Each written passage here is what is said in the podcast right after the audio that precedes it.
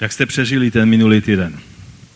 Nebylo to lehké, že? V té záplavě všelijakých atmosfér a názorů kolem voleb, které, eh, které budou koncem tohoto týdne, v pátek a v sobotu.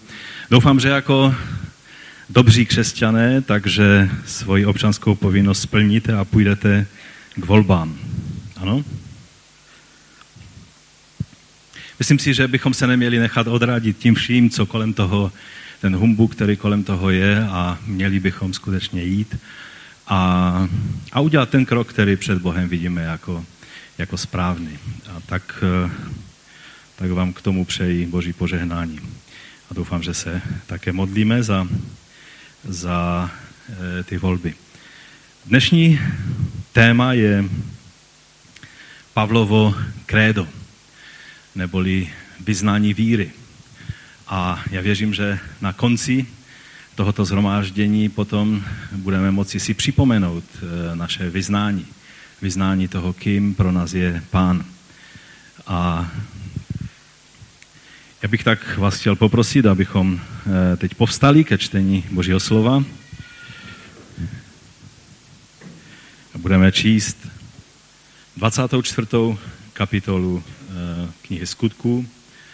Je to dnes 55. díl eh, skutku. A eh, ta 24. kapitola začíná takto. O pěti dnech do Cezareje dorazil velekněz Ananiáš s některými staršími a s jistým řečníkem Tertulem, aby Pavla obvinili před prokurátorem. Jakmile byl Pavel předvolán, Tertulus přednesl obžalobu. Vznešený Felixi, Díky tobě již dlouho zakoušíme pokoj a díky tvé prozíravosti vše v tomto národě spěje k lepšímu. Což bezvýhradně a všeobecně přijímáme z největší vděčností. Abych tě však příliš nezdržoval, prosím, abys nás krátce vyslyšel a z vlídností sobě vlastní. Zhledali jsme, že tento muž je nesmírně nebezpečný. Jakožto vůdce té sekty nazareckých vyvolává nepokoje mezi všemi židy po celém světě. Pokusil se dokonce znesvětit chrám a tak jsme ho zajali. Když provedeš výslech, sám se budeš moci přesvědčit o všem, z čeho jej žalujeme. Židé s tou řečí souhlasili a potvrzovali, že to je pravda. Prokurátor tedy pokynul k Pavlovi a ten se ujal slova. Vím, že náš národ spravuje již řadu let a tak se budu hájit s klidnou myslí. Jak si můžeš ověřit v Jeruzalémě, kam jsem přišel uctívat Boha, jsem nepobyl více než 12 dní. Nikdo mě neviděl hádat se s někým v chrámu nebo podněcovat davy, ať už v synagogách nebo ve městě. To, z čeho mě tu obvinují, nemohou nijak prokázat. Přiznávám eh, však před tebou, že sloužím Bohu našich otců jako stoupenec té cesty, kterou oni nazývají sektou. Věřím všemu, co je psáno v zákoně a v prorocích. A mám v Bohu naději, kterou chovají i oni, že nastane vzkříšení spravedlivých i nespravedlivých.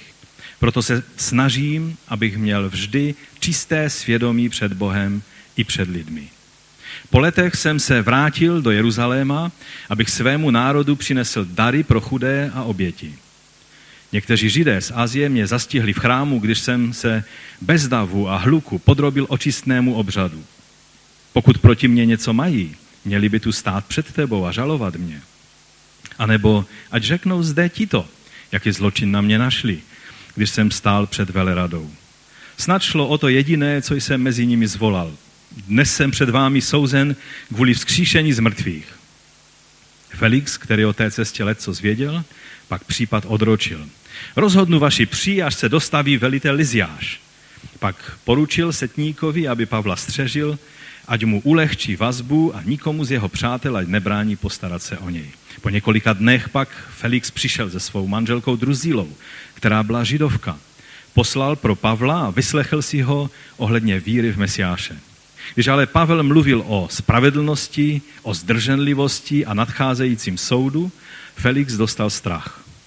Prozatím odejdi, řekl mu. Zavolám si tě, až budu mít čas. Přitom ovšem doufal, že mu Pavel nabídne nějaký úplatek. Proto si ho také nechával často zavolat, aby s ním pohovořili. Po dvou letech Felix se v úřadu vystřídal Porcius Festus. Felix se ovšem chtěl zavděčit Židům a tak nechal Pavla ve vězení. Pane, my tě prosíme, abys i tento příběh nám obřivil a pomohl z něho přijmout to, co je pro nás výzva, co nás má sformovat, co nás má na některé věci upozornit a co nám má pomoct žít v tomto světě podle tvé vůle. O to tě, Otče, prosíme ve jménu našeho Pána Ježíše Krista. Amen. Můžete se posadit.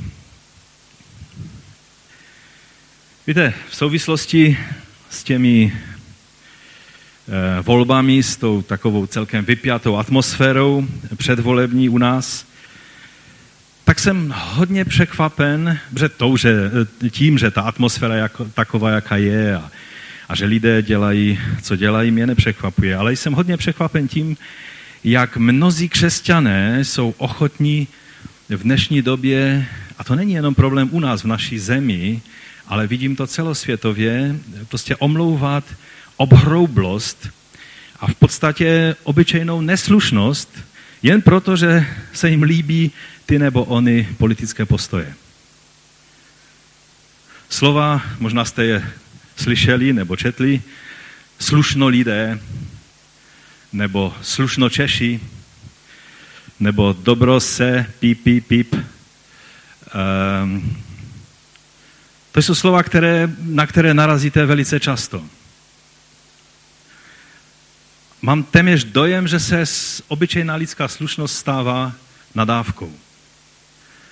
A setkal jsem se s tím dokonce v tomto týdnu na, eh, na, v jedné debatě, že, eh, kde jsem zjistil, že někteří křesťané mají dojem, že eh, být slušným člověkem není věc biblická. A, a tak nad tím přemýšlím a, a když jsem četl několikrát a v různých překladech tento dnešní příběh, tak jsem si všimnul jedné věci u Pavla, která je nádherná a která je opakem tohodle, téhle atmosféry. Možná to znáte ještě ze školy, v, v Aristotelově retorice jsou tři pojmy, eh, které slouží k přesvědčování. Za prvé je to étos, za druhé je to logos a pak patos. Že? Etos, to je ten první princip, který, který má e, být a, je použit e, při přesvědčování e, jiných lidí. A z toho slova samozřejmě pochází slovo etika, že? A je to v podstatě souhrn našeho charakteru a našich postojů a toho, co si ceníme a co naopak zavrhujeme. A e, ty druhé e, dvě slova, logos, to jsou rozumové důvody, které dáváme pro to, když chceme někomu něco vysvětlit. No a patos, to je samozřejmě naše, cito, naše citová angažovanost. Nakolik ta věc, o které se mluví, se dotýká našich e, emocí. Všechny ty tři věci patří k přesvědčování ale jsou různě, eh, různě používány. Eh, v tom dnešním textu, který jsme četli, tak vidíme Pavla, jak ve své obhajobě velice dobře naplňuje tuto starobylou zásadu. Je fascinující vidět, jak na Pavla zapůsobil ten prožitek, jestli si ještě vzpomenete z minulého kázání, který měl potom, co byl vyslychan v Jeruzalémě před Sanhedrinem a začátek toho vyslechu byl že ho velekněz nechal eh, v podstatě vyfackovat. A tam je vidět dost velkou Pavlovou frustraci z toho, jak se věci vyvíjejí. Vystartoval velmi razantně proti tomu veleknězi, pak se zase za to omlouval, že? A pak v noci má to vidění. A viděl Krista. Uviděl Pána Ježíše. A najednou zde máme Pavla, o kterém čteme dnes který je naprosto v pohodě, v naprostém šalom, v pokoji, mluví vznešeně a jasně. Dokonce se tak trochu i omlouvá za tu svou taktiku, kterou v Jeruzalémě použil, když se snažil rozhodit farizeje a saduceji, postavit je proti sobě a taky se mu to vrchovatě podařilo, že malem ho tam roztrhali v tom Sanhedrinu a, a velitel Liziáš ho musel tam odsaď vytrhnout a odvést pryč zpátky do pevnosti. A tady vidíme Pavla, jak netaktizuje, ale věrně předává podstatu svého poslání i směr svého života. Tak jsem nad tím přemýšlel v, to, v té době, ve které eh, se zrovna nacházíme. Můj první bod tedy je Pavlův charakter. Mohli bychom říct Pavlův etos, ale nám je asi srozumitelnější slovo charakter. Víte, máme tady takový kontrast dvou etosů, nebo téměř by se chtělo říct eh, dvou světů. A mohli bychom hm, možná si říct dvou království. Království Božího a království tohoto světa. Pavel se svým etosem nebo charakterem bezúhonnosti a přímosti, eh, protože tam to slovo bezúhonnost je v tom textu. My jsme to četli z Bible 21, když se podíváte do svých Biblí eh, v studijním třeba překladu, tak to slovo bezúhonnost tam je. My si to eh, za chvíli budeme i číst. A té své přímosti a jeho žalobci i soudce ve svém světě pochlebování, lží, podpásových pokusů očernit. Dokonce úplatky tam figurují, eh, že v tom celém příběhu. A z druhé strany je tady strach těch mocných o svou budoucnost. To všechno vidíme v takovém kontrastu. Pavel, vězeň, kterému jde o život, kterého možná popraví, a taky, že se to na konci celého toho procesu v Římě stane, v naprostém pokoji, v naprosté slušnosti a přímosti a jeho žalobcí, kteří mají moc v rukou a kteří používají všechny ty temné způsoby, jako by jim šlo o život. Máme tady Ananiáše, toho velekněze, zlého a převráceného vůdce židovského establishmentu. O něm jsme mluvili už minule a tak se k němu už nebudu nějak moc vyjadřovat. Eh, byl to jeden z nejhorších veleknězů, kterého Izrael za svou existenci měl. Pak tady máme Tertula, je to najatý právník, který využívá eh, veškerý svůj právnický um k tomu, aby Felixovi lichotil, pochleboval a Pavla očernil a onalepkoval. Víte, díky Bohu za právníky, dělají skvělou práci, ale, ale někteří žel ten, tu svoji schopnost eh, vyznat se v zákonech a v právu a svoji schopnost přesvědčovat nepoužívají podle nejlepšího vědomí a svědomí, ale podle všelijakých eh, důvodů, eh, které k tomu mají. A tento Tertulus, eh, i když měl latinské jméno, tak nejspíše byl židem, protože on se zahrnuje do těch argumentů, když mluví o Pavlovi. A tak je to takový člověk, který se tady vybarvil v tom příběhu velice nevkusně. No a pak je tady Felix, prokurátor, vladař, toho ještě neznáme. A to Tertulovo pochlebování vám možná znělo trapně, ale znělo by vám ještě trapněji, když eh, blíže poznáte Felixe a zjistíte, jak Felixovo úřadování bylo pro židovský národ zhoubné. A nakonec vyvrcholilo žalobou v Římě a odvoláním Felixe z úřadu pro jeho eh, mnoha Eh, mnoha špatná rozhodnutí a krutost a, a vlastně uplatky eh, a všechny, všechny ty věci, které, které s jeho úřadem souvisely. O hlavu tehdy u ne mnohem lepšího císaře Nerona nepřišel jen proto, že eh, jeho bratr Palas byl původně velice blízkým přítelem císaře Klaudia, a ještě i u e, Nerona, císaře, se těšil veliké přízni. A přitom je to zvláštní, ale jak ten Palas, tak Felix, to byli bývalí otroci. A Felix byl vlastně prvním bývalým otrokem, který se v římské říši stal správcem celé provincie. To je velice taková zajímavá zvláštnost o Felixovi. No a nevím, jestli znáte to rčení, které tady zde na Slesku máme. Jak se stane z chłopa pisoř, to se myslí, že je cisoř. Že? Znáte to? Existuje i české rčení toho druhu? Já nevím, ale to sleské doufám, že mu všichni rozumíme, je velice vystižné. Felixovi to jmenování velmi stouplo do hlavy a dozvídáme se o něm jen negativní věci. Mohl bych tady číst některá místa z přísloví, která mluví o tom, jaká hruza to je, když lidu vládne právě takovýto člověk, který nemá povolání být vladařem, ale spíš sluhou a, a stane se z něho vladař, tak potom nezná míru. Ale e, pro ušetření času to nechám na vás, abyste si to třeba u oběda vyhledali. E, začalo to tím, jak se pomocí velmi hanebných intrik stal prokurátorem provincie, protože on nejdříve se stal pomocníkem prokurátora, no ale on udělal takové intriky, že, že se dostal na to prokurátorské místo a byl jmenován.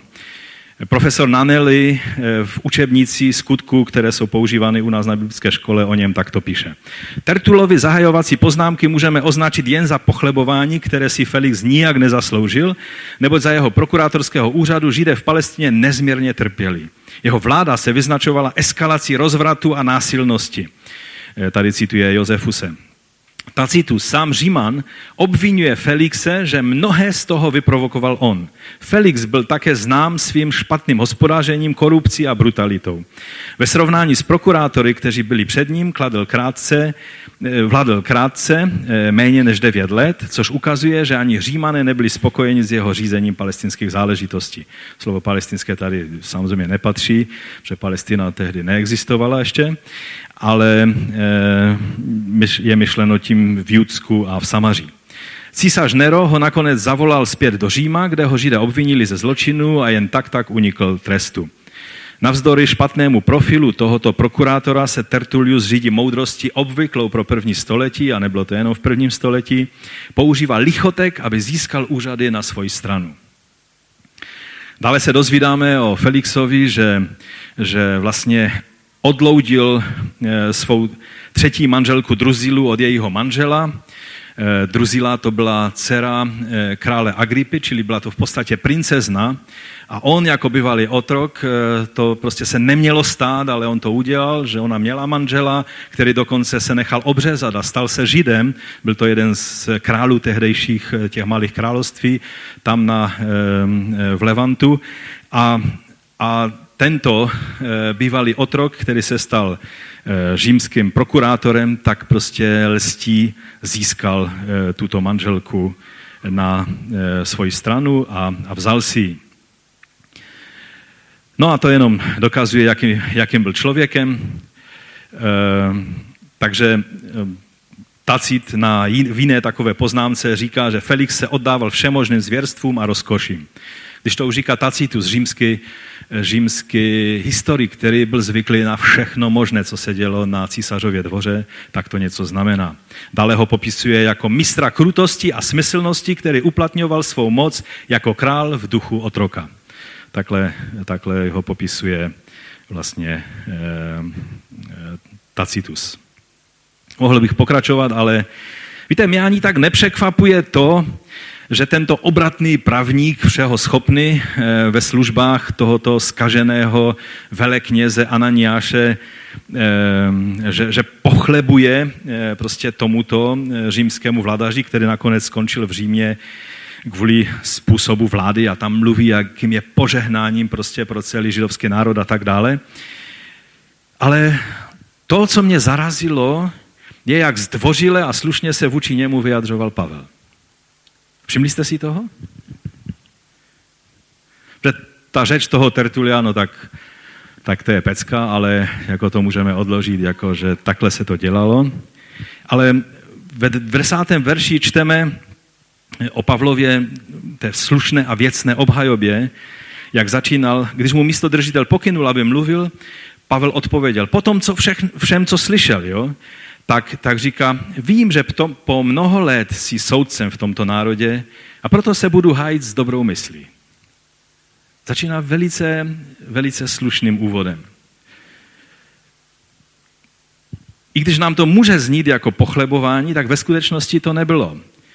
Eh, bylo to jen nějaké takové zvýraznění snad té jediné pozitivní věci, kterou na Felixovi mohl najít, protože on vzhledem na to, že jeho manželkou byla Druzila, eh, židovka, praktikující židovka, tak, tak on byl velice obeznámen s tím, co znamená judaismus a také vlastně, co znamená mesiánský judaismus, čili lidé té cesty, jak tomu říká Pavel.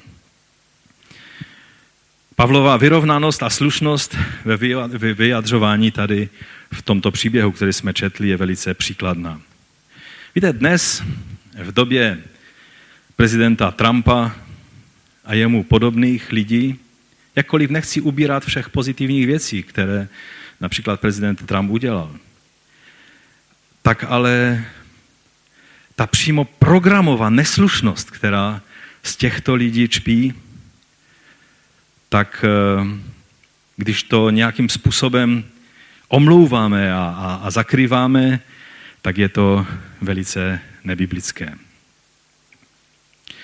Je čas si začít všímat veršů v Biblii, které někdy v tom svém charismatickém zápalu jsme často pomíjeli. Například 2. Petrova, první kapitola eh, od 5. Eh, po 7. verš. Proto se ze všech sil snažte přidat ke své víře ušlechtilost. Ve studijním překladu tam je ctnost, ale ctnost znamená ušlechtilost. K ušlechtilosti poznání. Poznání má jít teprve za slušnosti, za ušlechtilosti, za ctnosti. K poznání zdrženlivost. Ke zdrženlivosti vytrvalost k vytrvalosti zbožnost a ke zbožnosti bratrskou náklonnost a k bratrské náklonnosti lásku. Tady vidíme takovou lepší verzi těch aristotelovských zásad, že?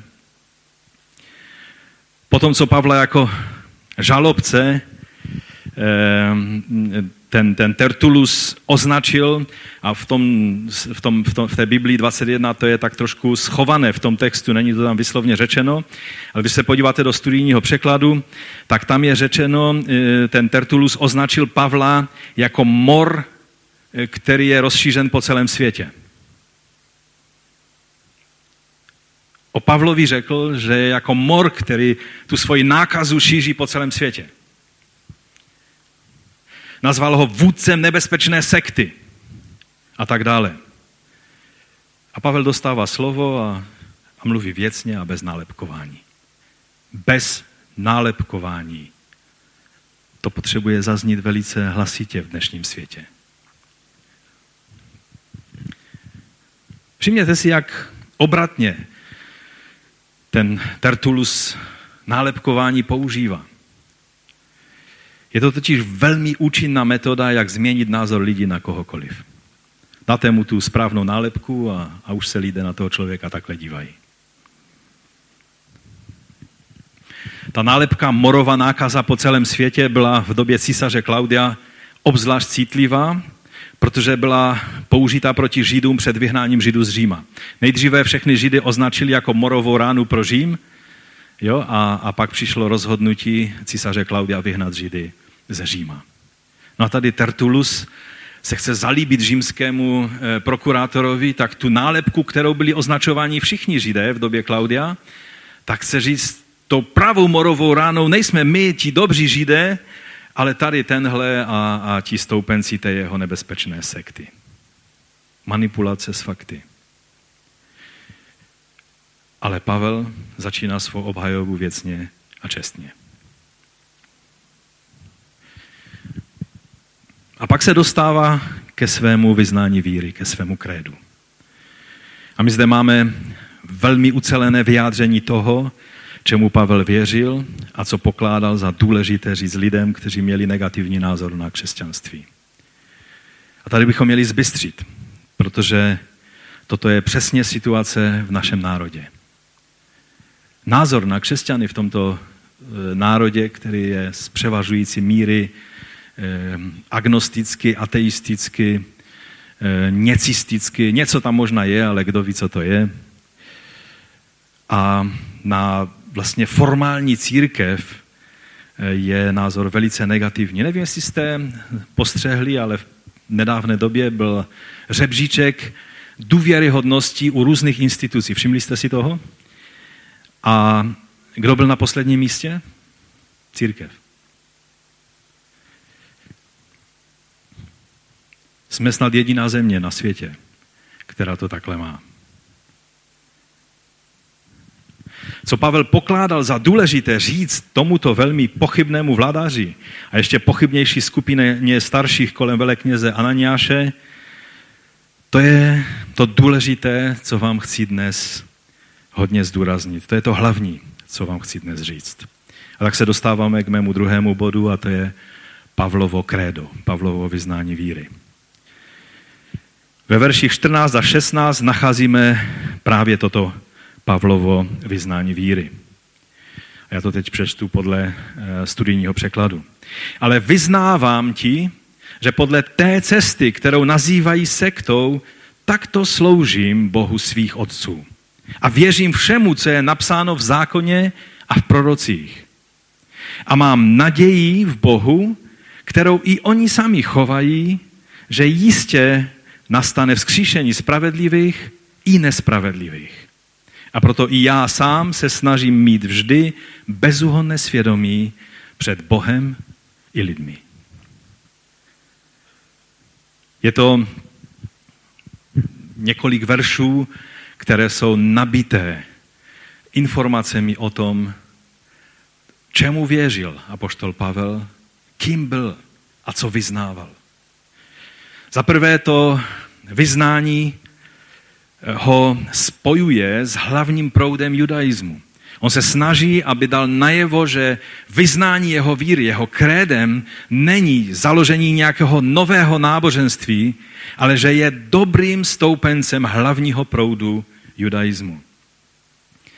On tam říká, eh, že podle té cesty, kterou oni nazývají sektou, sekta znamená něco, co je dílčí, něco, co je okrajové, něco, co je variantou že? nějakých jiných sekt. Tak byli saduceové a farizeové a esenští. To byly různé sekty v rámci judaismu. Nemělo to nutně negativní význam, ale tady vůči Římanům to je použité vůči, vůči křes, jak, když mluvil Tertulus k římskému prokurátorovi, tak vůči křesťanům to používá v negativním významu. A Pavel chce vyjádřit, to není sekta, ale je to cesta. Je to něco, po čem jdou, anebo minimálně by měli jít všichni židé, kterým se jedná o dobro jejich, eh, jejich vyznání, jejich víry v Boha. Znamená to, že víra v Pána Ježíše není jen okrajové uskupení, ale je hlavním proudem judaismu. Cesta pro všechny židy. Cesta Mesiáše, kterou všichni židé očekávali. Víte, někteří učenci eh, říkají, takovou dost až zvláštní věc, že vlastně mesiánský judaismus neboli křesťanství je starší formou judaismu než rabínský judaismus. A to z toho prostého důvodu, že mesiánský judaismus nemusel opustit důležitost chrámu pro, pro judaismus. Ve starém zákoně, když čtete, tak bez chrámu si není možné představit, eh, bez obětí, bez chrámu, bez, bez toho všeho, co chrám eh, znamenal, si nešlo představit judaismus. A ještě předtím, než v 70. roce byl chrám zničen, tak oni věrně vyznávali, že eh, tím chrámem, tím, tím vrcholným vyjádřením chrámu je Mesiáš. A tím, že se oni stávají součástí jeho těla, tak jsou součástí tohoto chrámu.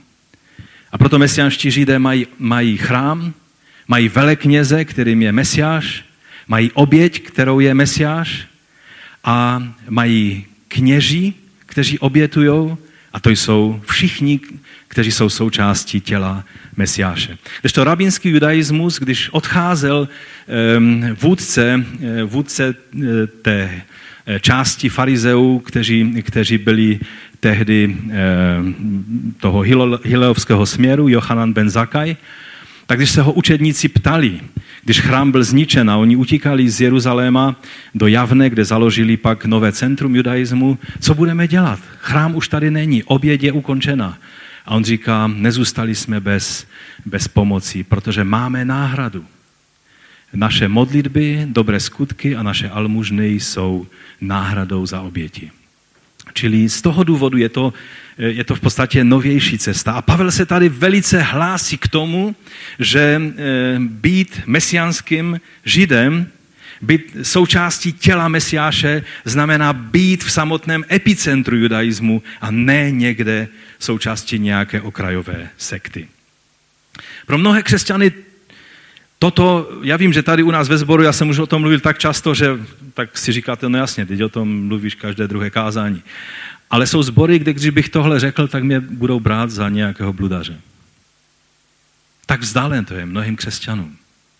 Pomyšlení, že Ježíš je žid, pro mnohé křesťany jsou z toho vytřeštění. Oni měli pocit, že judaismus byl jenom takový inkubátor, který, který pomohl e, mesiáši, tomu generickému, všelidovému e, Kristu na svět a tím, mesi, e, tím judaismus splnil svůj účel a byl ukončen. A Kristus je nyní vlastně univerzálním člověkem, ale já vám chci říct, že Ježíš nejenom, že byl Židem, to mnozí ještě připustí, ale on je Židem až dodnes. On sedí na trůně po pravici otcově, po pravici otcově a je Židem i jako Žid přijde na tento svět. Tu svoji národnost nebyl schopen ztratit. Když se stal člověkem, stal se zároveň součástí božího lidu. A to je něco, co je dobré si uvědomit. Paradoxně tady tak trošku jemně Pavel naznačuje, protože tam byl Ananiáš a ti ostatní starší ze Sanhedrinu, to byla určitě většina z nich byli saduceové, ale možná tam byli i někteří farizeové. A on tady spíš tak dává najevo, že ten, kdo je okrajovým názorem v judaismu, to je spíš Ananiáš. Saduceové byli okrajovým názorem, kteří nevěřili ve vzkříšení, nevěřili v to, že lidé budou vzkříšení jak k životu věčnému, tak k věčnému zatracení. Ale farizeové a většina židů tehdejší doby v to věřila. A Pavel zůstává v, této, v tomto většinovém názoru. Stejně jako my všichni. A říká, sloužím Bohu svých otců. Není to nějaký řecký koncept gnostického boha, odlišného od boha stvořitele, boha Abrahama, Izáka, Jákoba. Tak, jak jsem už tu jednou kázal, že Bůh má jméno a má adresu. Je to Bůh Jahve starého zákona, který je Bohem Abrahama, Izáka a Jákoba. Bůh není nějakým všeobecným Bohem, kterého si můžeme e, zařadit kamkoliv do jakéhokoliv náboženství. Je to Bůh, který se zjevil Abrahamovi, který se zjevil Izákovi, Jakobovi a pak také, který se zjevil Mojžíši a celému izraelskému lidu na Sinaji. Je to Bůh, který vyvolil Izrael a zaslíbil Mesiáše, ve kterém přišel v celé plnosti. A takového Boha Pavel vyznává.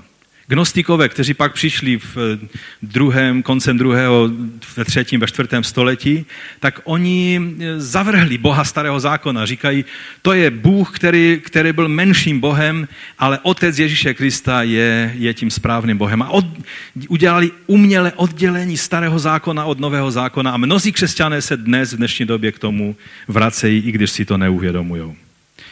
Dále Pavel říká, věřím všemu, co je zapsáno v Toře a v prorocích.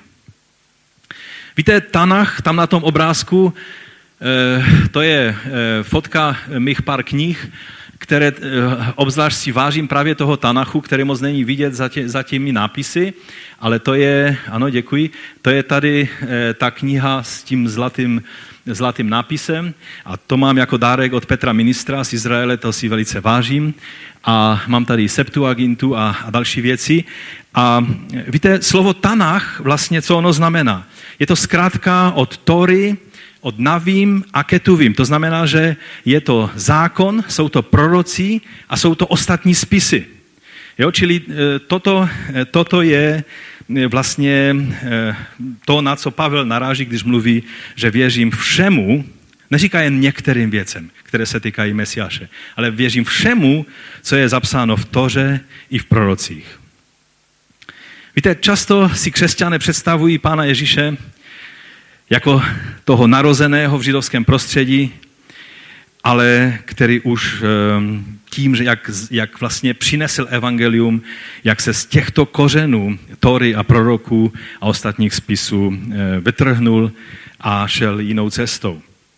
Dokonce někteří spekulují s tím, že šel do Tibetu a já nevím kde všude, aby nabral rozumy a založil to, čemu eh, dnes říkáme křesťanství. Není nic vzdálenějšího pravdě.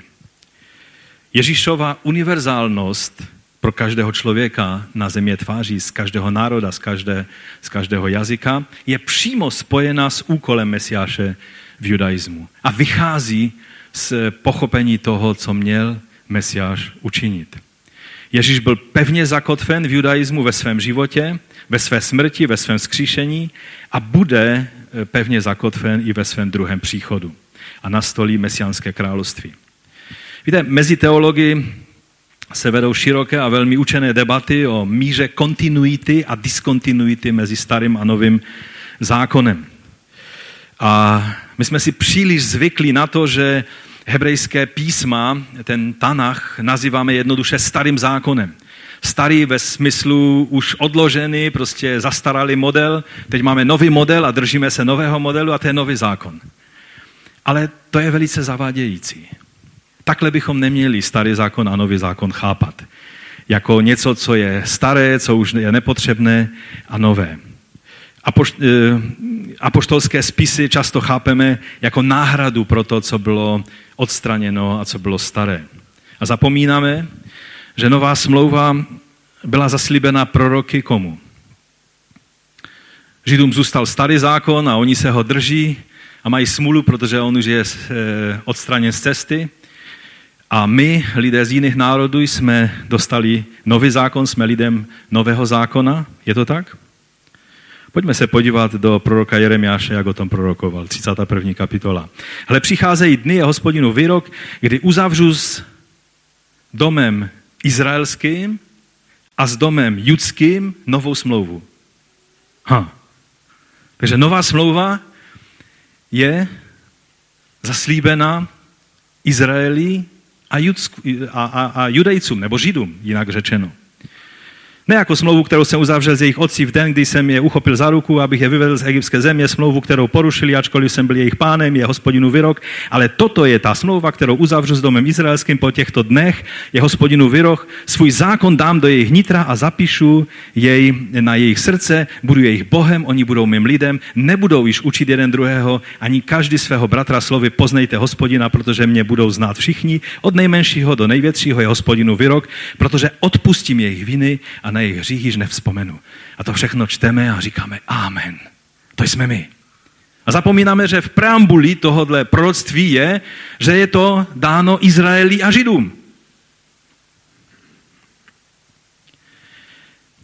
My jsme z Boží milosti přičleněni k této velkolepé a milostivé smlouvě, nové smlouvě. Rozumíte? My jsme připojení a máme možnost mít podíl na tom, co bylo dáno izraelskému národu. Víte, Ježíš jako mesiáš představuje ve své osobě dvě věci. Za prvé stělesnění Boha ve celé své plnosti, a to víme a, a často to říkáme, ale to, co si méně uvědomujeme, je, že také je stělesněním ideálního Izraele. A když my jsme přičleněni k jeho tělu, jsme součástí společenství Izraele. Jsme přičleněni k němu. A Ježíš je jednoosobým vyjádřením ideálního Izraele. On naplnil všechno to, co Izrael se snažil naplnit, ale nemohl naplnit. A tak když slyšíte křesťany říkat něco jako starý zákon to bylo o Izraeli, to se nás netýká, pak vězte, že mluvíte s člověkem, který toho o nové smlouvě příliš moc neví. Pro první křesťany byly hebrejské spisy, většinou v jejich řeckém překladu Septuaginty, to je ta modrá kniha tady uprostřed, vedle České Bible, tak eh, to byla jejich Bible. Ne všichni ti, kteří žili v Syrii a v Egyptě, uměli hebrejsky a proto byl udělán překlad Tanachu do, eh, do řečtiny, A oni, kdybyste se zeptali křesťana první generace, máš sebou svoji Bibli? Jo, mám svou Septuagintu sebou. To byla jediná Bible, kterou měli. A žili víc novozákonním životem, jako žijeme my, kteří máme ten luxus mít i apoštolské spisy Nového zákona. Je to zvláštní, že?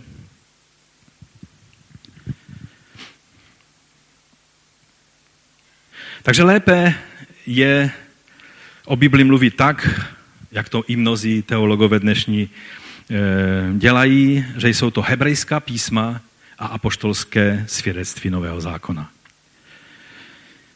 Dále Pavel mluví o tom, že má naději v Bohu ohledně vzkříšení z mrtvých.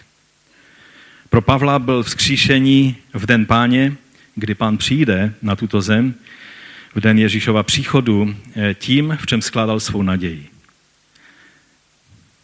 Je zarážející, v čem skládají svoji naději dnešní křesťané. Jedni v pozemské prosperitě a tak se předhánějí ve vyhledávání slov v Biblii, která mluví o tom, že Bůh tě požehná materiálně a teď zrovna jeden z velkých eh, evangeli, teleevangelistů Kenneth Copeland se pišní svou novou, svým novým prostě letadlem a Bůh ho požehnal a je z toho celý natřený. A člověk se tak škrabe za uchem a říká si, k čemu ti to je. A v tom se mnozí nějak zhlédli. A druzí zase v nebeských příbytcích. V těch příbytcích se zlatými ulicemi, kterých dosáhnou domělým vytržením. A pro Pavla, který byl hluboce zasazen do židovské eschatologie a pro ranou církev, a mělo by to tak být i pro nás, to jediné, co je biblické, je naděje vzkříšení k novému životu v den Ježíšova příchodu v moci a slavě.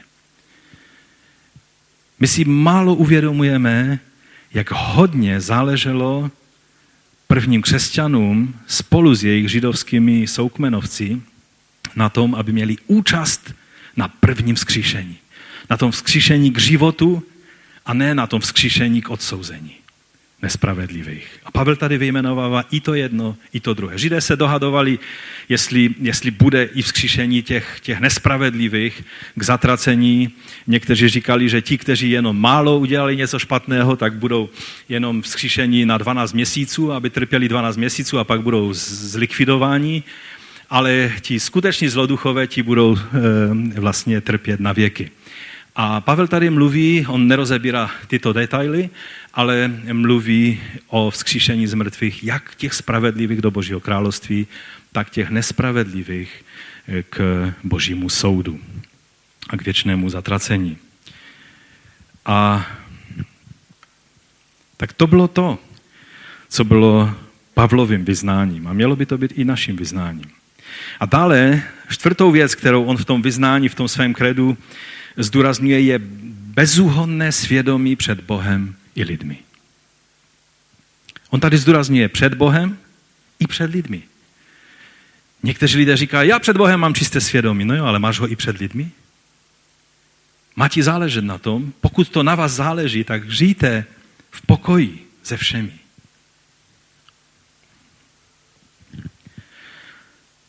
Snaha, snaha žít v bezuhonnosti svědomí znamená, že nežijeme v žádném vědomém hříchu. Je to třeba zopakovat? Žít v bezuhonnosti svého svědomí znamená, že nežijeme v žádném hříchu, kterého jsme si vědomí a nic s tím neděláme. Amen? Každý hřešíme. Řešíme i nevědomky, že teprve po čase přijdeme na to, že to nebylo správné, co jsme dělali. Díky Bohu za jeho milost pokání, že? Ale když žijeme a omlouváme si hřích, anebo věříme, že Bůh nějak přimohouří oko a nehledáme jeho milost a jeho vysvobození, jeho, jeho uvolnění od pout, která nás e, svazují, tak e, to není bezúhonost. Pavlovo vyznání bylo, žijí ve bezúhonosti svědomí před Bohem i před lidmi. A pak ještě je jedna důležitá věc, o které mluví další verš, ten sedmnáctý, a to je e, štědrost. To možná už není součástí toho vyznání víry, ale je to nutná součást života každého křesťana. Štědrost je to něco, o čem pan Ježíš mluví, že je to to dobré oko, které ovlivní každou oblast vašeho života. Buď je člověk ovlivněn, jak je opak štědrosti česky? Lakota, skoupost, eh, hamížnost, chamtivost, že? Něco, něco v tom smyslu. Ehm, písmo dokonce říká, že je to modlářství. Čili nemusíte se klánět nějakému Molochovi nebo Bálovi nebo Allahovi a můžete být modláři, když, je, když není štědrost ve vašem životě. A proto eh, ten sednáctý verš je tam napsáno, že po několika letech jsem přišel, abych odevzdal svému národu almužny a přinesl oběti. Pro Pavla to bylo nemyslitelné, aby bratři v Judsku byli v potřebě a on, aby neudělal něco pro to, aby tu jejich potřebu naplnil. A tak, tak říká těm pohanským eh, křesťanům, říká, máte možnost, máte výsadu těm, od kterým dlužíte všechno, vlastně věčný život, protože spasení je z Židů. Máte možnost je požehnat tím, že dáte svých pár korun, abyste je požehnali a ti lidé dávali velké peníze a, a Pavel, Lukáš a ti ostatní přijeli do Jeruzaléma s pořádnými vaky peněz. A Lukáš tak nějak cudně o tom mlčí, ale, ale tady Pavel o tom mluví, že přijel a, a nazývá to tady vlastně almužnami a oběťmi. To, je, to, je, to jsou termíny, které používali židé pro sbírku, pro potřebné.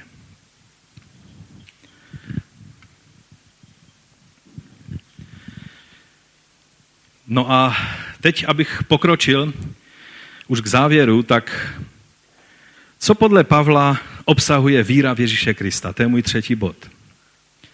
On se ještě k tomu vrací potom v těch debatách s Felixem, když Felix tak nějak z jedné strany chtěl slyšet o tom víc a z druhé strany nechtěl slyšet, měl z toho strach a, a zároveň chtěl úplatek od Pavla a tak měl teologické debaty, čekal peníze, nechtěl, aby ty debaty měly na něho vliv. Zvláštní člověk, že?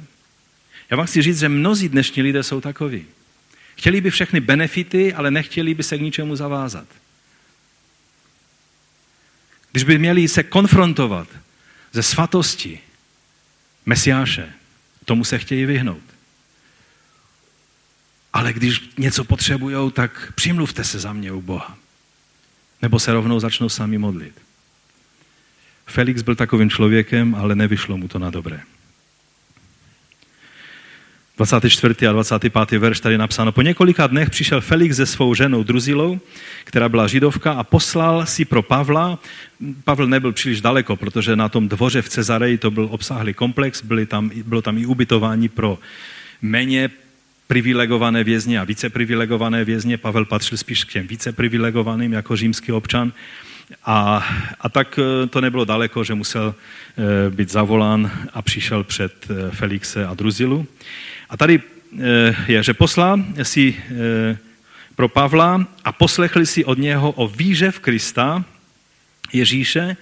A když však mluvil, Pavel, když mu řekl, tak nám řekni něco o tom Kristu, jo? a teď chtěl poslouchat nějaké zajímavé věci, a Pavel mluvil o čem? O spravedlnosti, o sebeovládání, o budoucím soudu.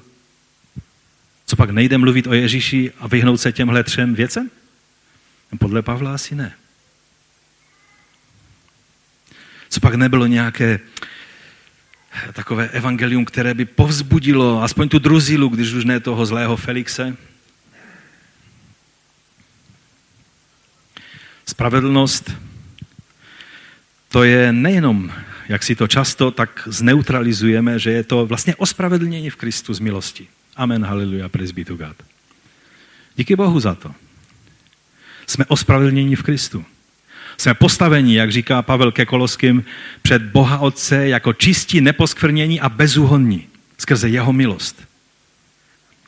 Ale spravedlnost a židé to slyšeli takovýmto způsobem a musíme si uvědomit, že takhle to Pavel mluvil a věděl, že takhle to bude přijato. Znamená nejen smrt, vzkříšení a na nebe vstoupení Ježíše, kterou jsme ospravedlnění, ale znamená to spravedlivé jednání vůči lidem, a to včetně sociální spravedlnosti. Čekal jsem hřmotné amen, ale, ale nevadí. Nevadí. Stejně si to někde zapište, že takhle to nejde být spravedlivý, pokud nejednáme spravedlivě. Další slovo sebeovládání.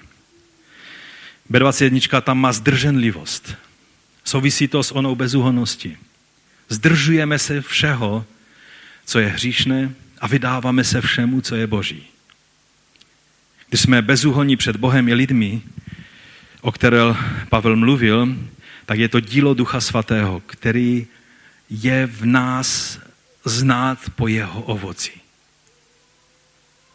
Ovoce Ducha Svatého není devět různých věcí, ze kterých si můžeme vybrat, které se nám víc líbí.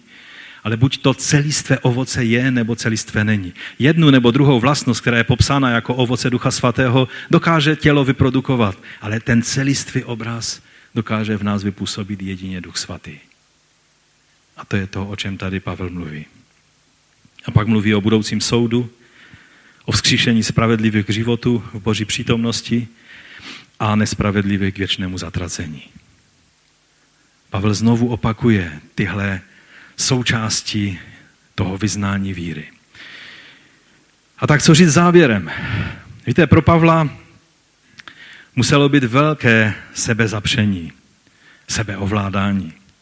Když viděl z místa, to je fotka z toho z Cezareji Maritima, eh, kde ten palác byl tak blízko moře, že Pavel viděl do toho přístavu.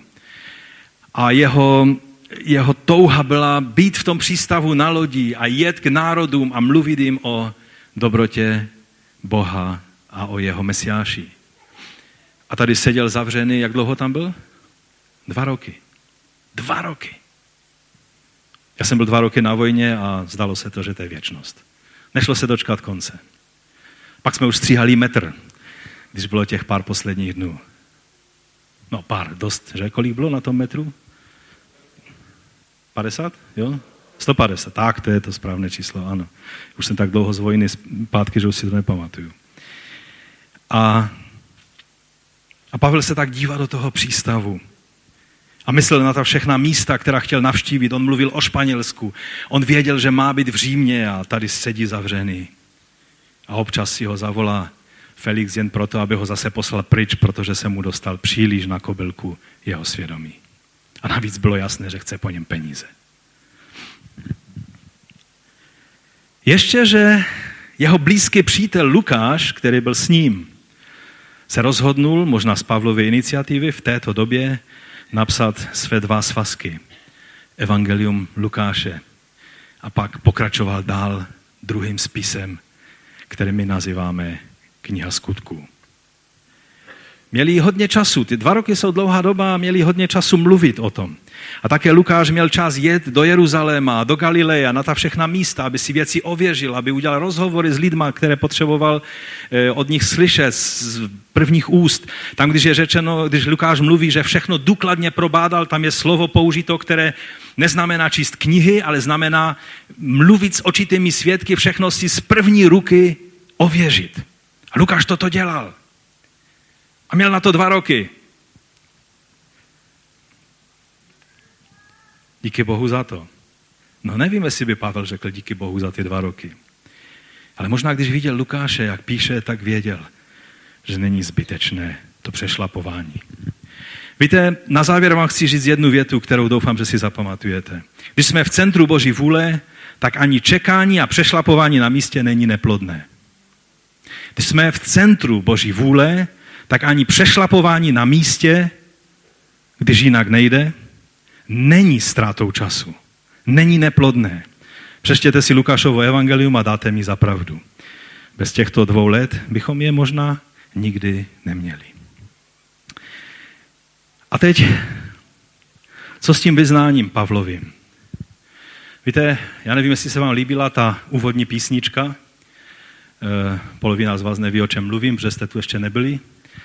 E, ale ti, kteří jste už byli, tak nevím, jestli jste zaregistrovali.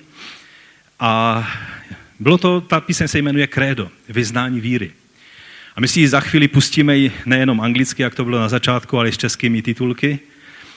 teď už doufám, budete dávat pozor, ale předtím ještě, než to uděláme, což bychom si přečetli vyznání víry, krédo eh, česky, tak, jak se ono sformovalo hned v prvním století, v té první generaci křesťanů.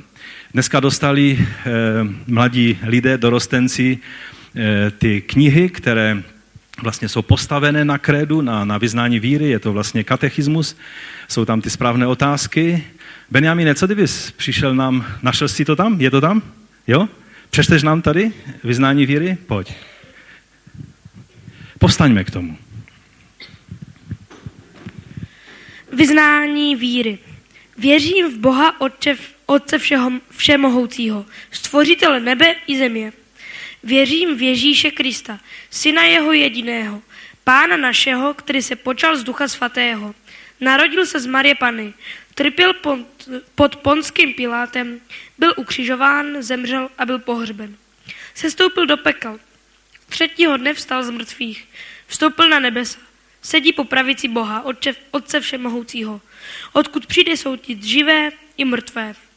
Věřím v Ducha Svatého, svatou církev obecnou, společenství svatých, hříchů, odpuštění, těla z mrtvých vzkříšení a život věčný. Amen. Pane, my ti děkujeme za to, že můžeme toto dobré vyznání vyznávat i v našem životě. Ti děkuji za to, že tak jak Pavel vyznal dobré vyznání před těmito římany, těmito skorumpovanými židovskými vůdci, tak my můžeme i v tomto světě, i v našich životech vyznávat tebe jako Boha Abrahama, Izáka, Jákoba, jako toho, který jsi byl, který jsi a který máš přijít. Jako našeho Pána Ježíše Krista, který jsi eh, plností Boží tělesně, ale taky ty jsi tím, který jsi chrámem, který jsi Izraelem pro nás a my jsme součástí tvého těla. My ti za to děkujeme. My chválíme tvé jméno, pane, za to, že i když jsme někdy v situaci, jak byl Pavel, kdy byl zastaven tou životní situací na dva roky, takže to nebylo neplodné období, ale že to bylo velice požehnané období, protože v tobě jsme požehnáni, ať stojíme, nebo běžíme, nebo sedíme.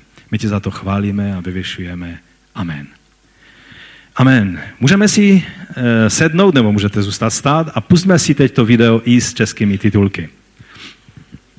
A tím bude naše zhromáždění ukončeno.